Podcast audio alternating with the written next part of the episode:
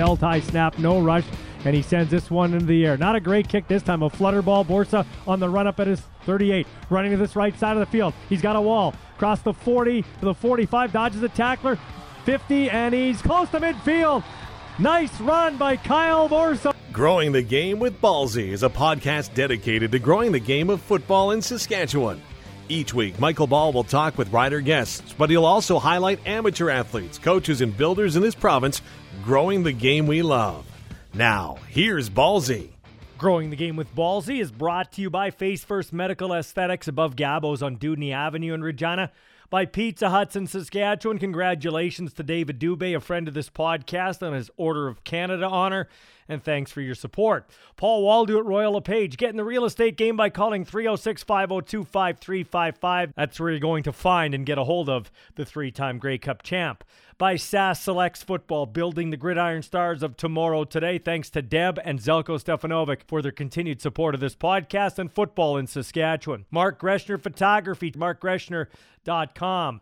By Double Z Ag Sales out there in Weyburn for grain hauling, grain marketing, and crop insurance. Give Corey a call at Double Z Ag Sales in Weyburn. Time now for our homegrown segment brought to you by Riviera Ag Seeds, Southern Saskatchewan's premium certified seed grower delivering homegrown certified durum yellow peas, and chickpeas. Thanks to Paul Riviere and his great family for their support. In the spotlight today, it's Noah Zerr, big left tackle out of Yorkton, who plays for the U of S Huskies. All right, big Noah Zerr from Yorkton joining me on the phone. Now, when I say big, six seven, 320 pounds, am I right with the weight? Yep, yep. 300, 320 pounds. Now, first question out of the chute where do you shop for clothes? Um, uh, the honest que- the honest answer to that question is uh, anywhere I can.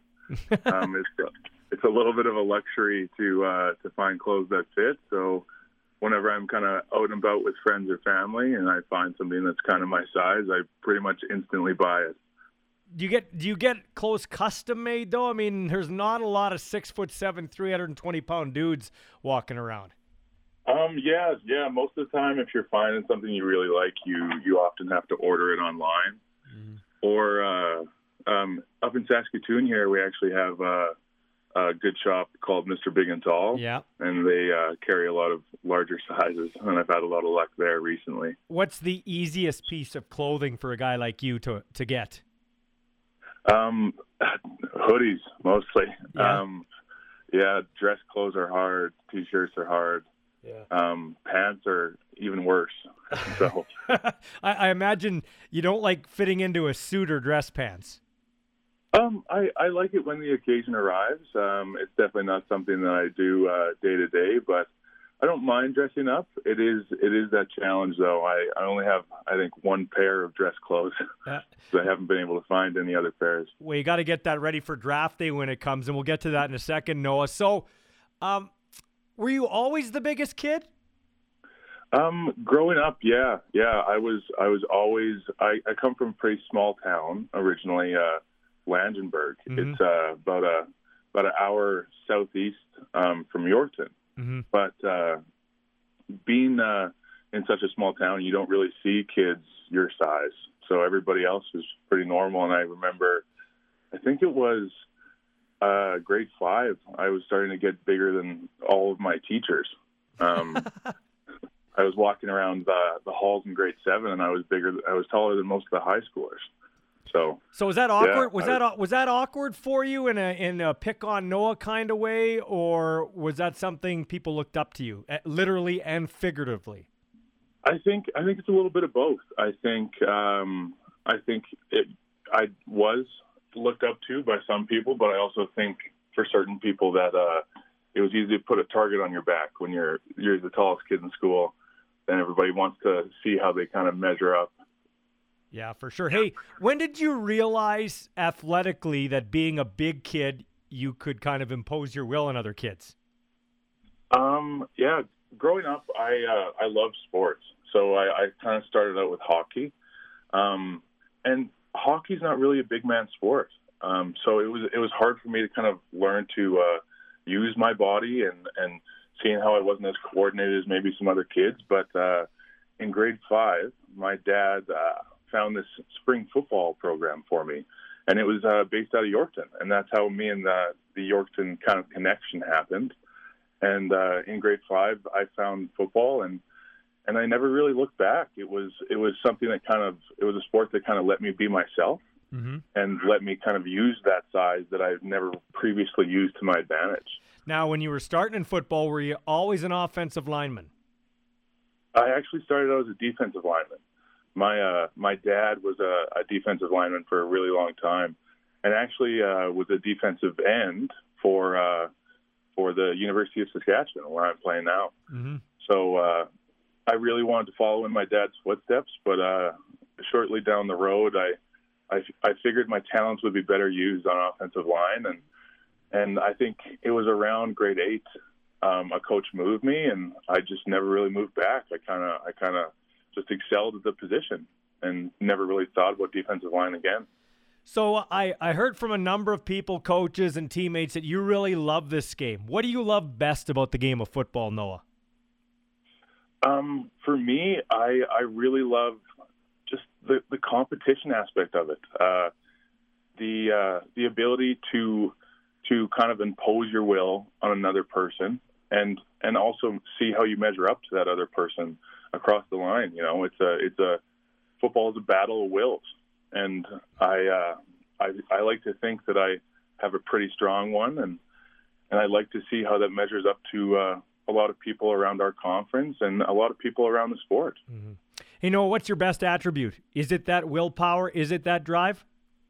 Yeah, I think I think my best attribute is uh, is is my willpower. I think in uh, in certain aspects there of the sport, there are lots. There's a lot of things to be said about athletic ability and and stuff like that. But when it really comes down to it, it's how long you can stay healthy. How much can you how much can you go through before you think it's your time to quit? How much how many injuries can you take before they have to cart you off the field? You know, mm-hmm. it's about that durability and that willpower, mm-hmm. and playing through injuries often, especially as an offensive lineman.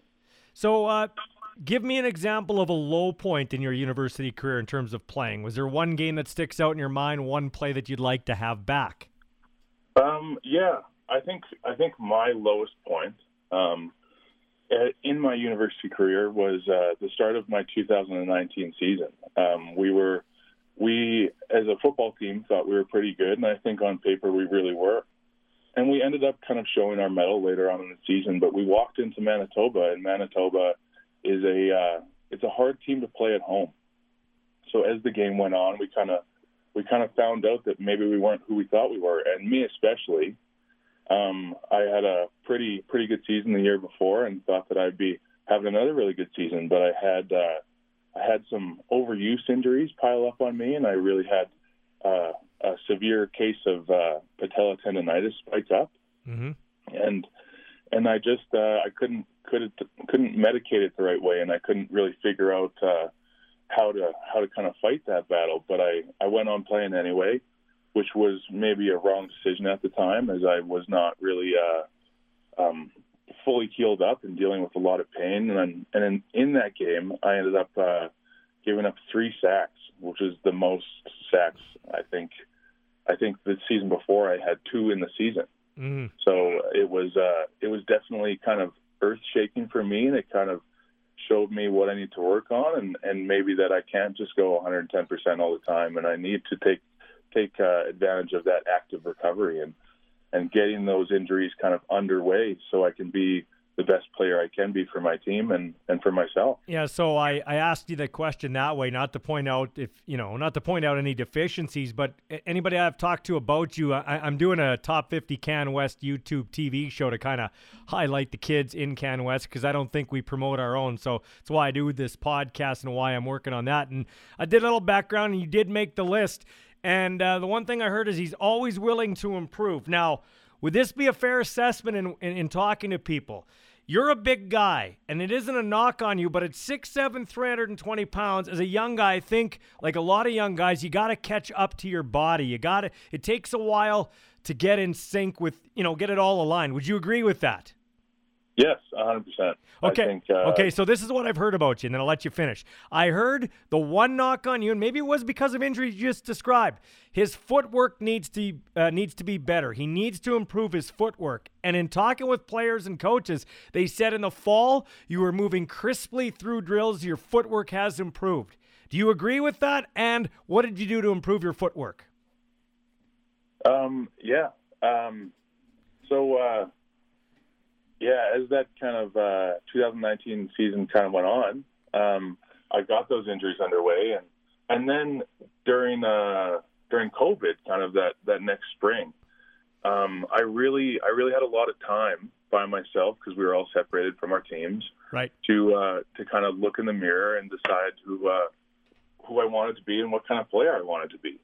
So I, I made an active decision that when uh, we were all locked down, that I was gonna uh, gonna drop about 30 pounds and uh, and really uh, and really show myself what I what I was capable of. And I think during that next fall, I guess this this last fall, um, I was able to show some coaches and and some different people that that I'm not just a big guy. I, I that I'm also an athlete and that I can I can really get moving when I want to.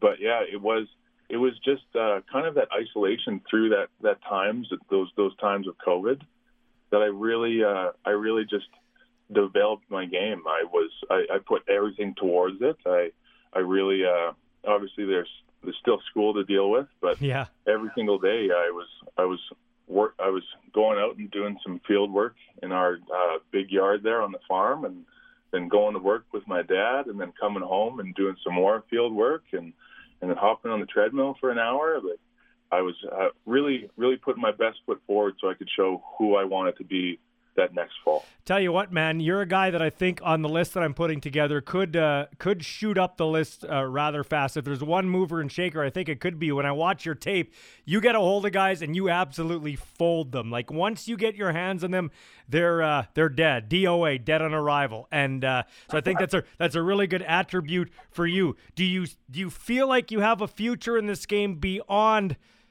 the collegiate level? Um, I'd, I'd really like to hope so. Um, I think that's one thing that I've really, uh, um, most of the steps in my life have been kind of guided towards let's see where football will take me and how far I can go with this. Um, so yeah, I think it is a, it's a major dream for me to kind of play professional football and, and see where I stack up to uh, all the great talented players that have kind of come before me in that league. Yeah, and you've you've had some great guys come out of the U of S Huskies. Uh, Riley just got drafted, Mattland Riley, Evan mm-hmm. Johnson from the U of S, Regina kid who. Uh, who went out to Ottawa but is looking in free agency here. Who knows if he'll come back this way? Uh, and of course, it it's got to help you to have the uh, Hall of Famer there, the Canadian Football Hall of Famer Scott Flory as your head coach. What does he do in terms of helping with your development? Um, yeah, I I owe a lot to uh, a, a lot of players that have come before me, especially guys like Evan, who have really kind of paved that path and been great leaders uh, when I was a younger guy coming up through the program. And Riley was with me every step of the way, kind of showing me what it means to be a good football player. And there's a lot of other guys in that locker room that don't get enough credit for how great of leaders they were, and and really kind of instilled instilled in me that hard nosed football. But but for sure, Scott Flory is a is a major uh, shaping factor in my college career. He really it's it's he's one of the greatest uh, Canadian offensive linemen to ever ever play in the CFL. So there's no uh, no doubt that he uh, is shaping great offensive linemen here at the U of S. Mm. And uh, he's it's just uh, it's just being around him. It's it's his mentality about the game. It's how he thinks about football. It's it's watching some maybe some of his old plays and and seeing his word kind of uh, put to work. I guess seeing that he's not just all talk. And yeah. obviously, he's one of the best to ever do it. He would never be all talk, but uh, but in reality, it's uh, it's he's a tough guy, and and he he breeds toughness. I think this whole this whole football team really works off of uh, the mentality that he's helped instill in us, and and we're maybe not the most talented bunch, but we'll we'll outwork you, and we'll show you that we're tougher than you are. You know, we're not afraid to to go to the dance. Yeah. So let me uh, like obviously the quarterback position is the most important position in all of North American sports in my opinion because you got to know what you're doing and what everybody else is doing. But I find I honestly find the most interesting position offensive line because you all got to work in concert together. Five guys together, four guys could do their job, but if one guy screws up, the play's dead. And no other position the whole goal of that position is to sacrifice their body for the greater good of the rest of the team. Do you like that aspect of being an offensive lineman? Yeah, yeah. I think uh, I think growing up, a lot of people who end up off, who end up being offensive linemen uh, kind of grow up with that uh, innate kind of protector mentality. You know, I I was always the biggest kid on the playground, so it, it was kind of fell to me to uh, to protect some of those little little little kids from uh, from bigger bullies. You know, so it was a very natural uh, adjustment for me in the sport of football to kind of protect my friends from the the big bad guys. You know, um, and and that's really something I've never had a problem with. You know, uh, with guys like Mason Nyhus or Kyle Siemens standing behind me, it, it makes it really really easy to kind of go to work and to really uh, dominate the guy in front of you because you're doing it for your friends. You know, you're uh, you're protecting you're protecting guys that you you would go to war with. Mm-hmm. You're you're laying your body down on the line and you don't think twice about it because you're doing it for guys that you love and you do anything for. Yeah, Noah Zerr joining me here for a couple more minutes. Now, uh, another interesting thing about uh, offensive line, and you mentioned it, um, in a very insecure sport, this might be the most insecure position. And just hear me out here in the sense that, you know, weight is a big deal. Like you, you know, if you're 340 pounds and can move, that's probably more attractive than being 310 pounds, uh, you know, and, and, can move because you're bigger, bigger mass. You you always got to watch your weight, and that's kind of uh, an interesting thing. I don't think a lot of people think about. Yeah, yeah, it is. It's interesting, right? Because because uh, everybody sees the big offensive linemen and they uh, they just think, ah, oh, those guys are just big fatties. You know, they're not yeah. they're not the athletes. They're not the the highlight makers. You know, um, but uh, but in our in our modern day sport, it is you you are counting calories as a big man. You're you're looking at your diet. You're looking at uh, at any advantage you can get uh, as opposed to your opposition. You know, um, and even though I I might be 320 pounds now, um, there is a lot of maintenance that goes into uh, that kind of size and it. You know, and that the amount of muscle you're able to kind of keep on and and uh, and if that weight can is slowing you down. In when I was 350 pounds, I think I think I was slowed down by that weight. So yeah. now that I've dropped to 320, I feel a lot more athletic. I feel lighter. I feel like I can I can explode a lot more. Oh. Um, but it is it's it's really finding that sweet spot because you see some some of these animals coming out of the the south like Mekhi Becton who's who's six seven and 360 pounds and can run a five one. Well, if he can run a five one and 360, why not keep him there, right? Yeah, no, it's crazy. And anybody that says O linemen, D linemen aren't athletes are uh, idiots. They've never. I stand on CFL sidelines and watch guys, and I'm like, this is. It's a car wreck on every play, and these guys are moving. Yeah. And when I see you out on a, when I see you out on a, like, I wouldn't want to be a defender on a screen pass or something, a bubble screen, and see big Noah Zerr coming at me. I'd fold like a cheap tent. I'd just get in the fetal position and lay down. So Noah, last question for you, big man. Um, so. In five years, Noah Zerr will be um, hopefully, uh, playing in the CFL and and seeing what uh, the sport has for me um, down the line. Why the CFL? Why not the NFL? You got big NFL. I know they've been I'm looking at these prospect websites and stuff, interviewing you. Do, do you not even? I love the CFL, but do you not shoot for for the NFL? Well, of course, um, of course, I shoot for the NFL, um, and that's always the goal. I think at the end of the day, but uh, I, I do have to take it one step at a time, and I want to I want to make sure that I'm not uh, uh, counting my eggs before they hatch. No, Azur. so no, Azur. We're doing this. We're doing this. The tape's still rolling, but we're doing this again. Okay, get some. You're six seven, three hundred and twenty pounds. You're an athlete. You're a building with feet. We're doing this again. In Yeah. five years, Noah Zerr will be. Hopefully, uh, playing somewhere down south in the NFL. Get rid of the word. Let's do it one more time. Get rid of the word hopefully. In five years, Noah Zerr will be. Playing on an NFL team uh, somewhere down south. Awesome. That's what I wanted to hear. That's what I hope for you. But hey, end up in the CFL, that's okay too. I just hope uh, wherever you go, uh, success follows you. And I, I love watching your tape, man. You got a bright future. Thanks for this. I appreciate it. Yeah, thank you.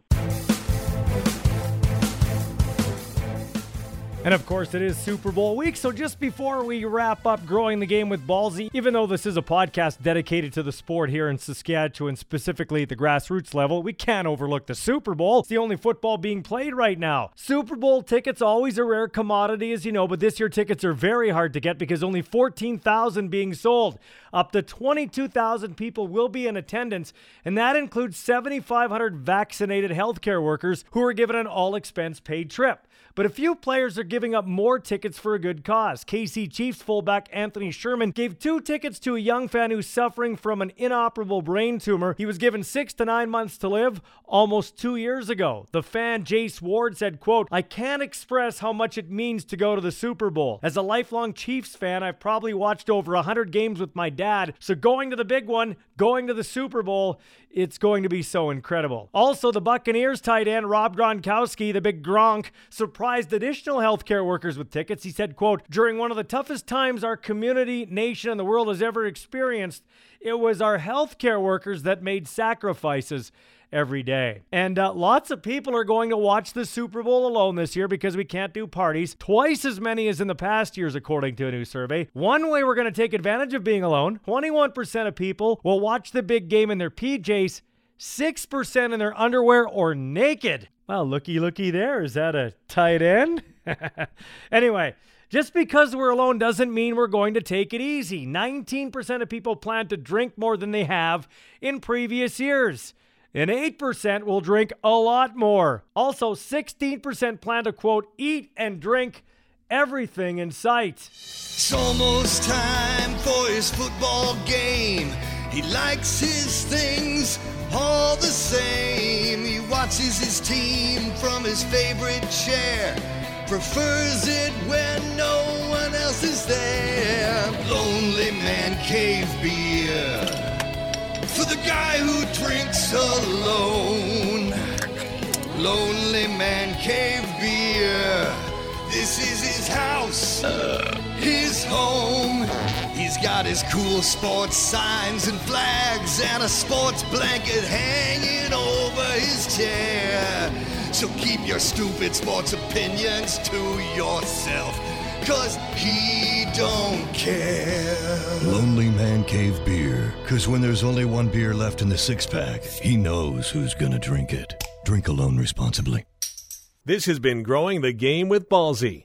If you have a football story you'd like to share to help us grow the game, email Michael Ball at mball at harvardbroadcasting.com. Ballsy can be heard weekdays in Regina on 104.9 The Wolf Morning Show and during Saskatchewan Roughriders and U of R Rams broadcasts on 620 CKRM.